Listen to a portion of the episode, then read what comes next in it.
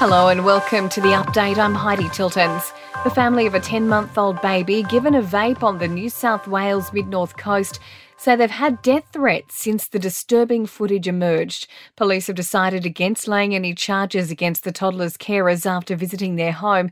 His auntie telling Seven they've been overwhelmed with the public backlash. There's been a number of death threats and abuse. There's no need for the violence. A former coalition government minister has admitted to making false public statements about the controversial robo-debt scheme. Stuart Roberts told a royal commission he personally knew averaging produced false debts, but says he was following the approach decided by cabinet. I had a massive personal misgiving, yes, but I'm still a cabinet minister. Yeah, but it doesn't compel you to say things that you don't believe to be true. They were the numbers from the department based on the working and it's a dutiful cabinet minister, ma'am.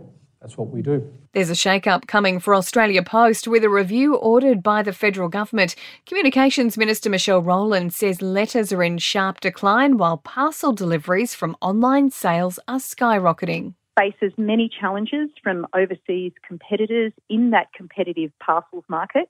But we want to make sure that Australia Post is doing everything it can with the use of technology to service Australians better. A four year extradition process to bring Rajwinder Singh back to Queensland from India has come to an end. The 38 year old is expected to face court in Cairns, accused of killing 24 year old Toyah Cordingley in 2018. Derryn Hinch has announced his political party is shutting down. His Justice Party was founded in 2015 but has failed to hold on to its seats in federal and state parliament. The nation's richest person says she's not the mysterious Australian with more than half a billion dollars in her superannuation account. Speculation has been running wild since the tax office revealed one person had a super balance of $544 million, but mining magnate Gina Rinehart insists it isn't her.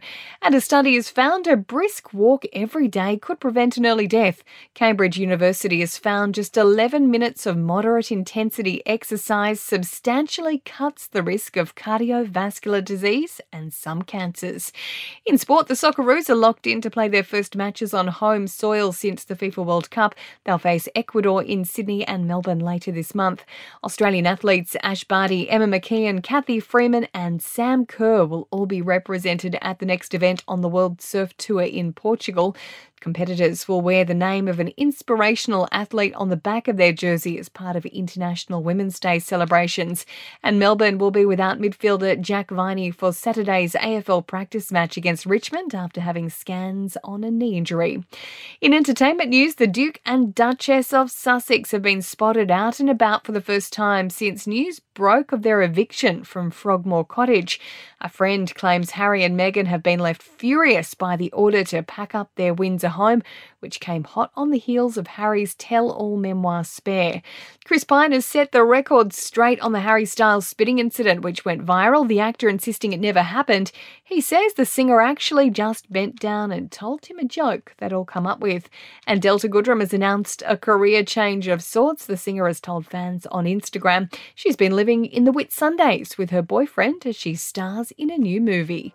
And that's the latest from the Nova podcast news team, but we'll see you tomorrow morning for another episode of The Update.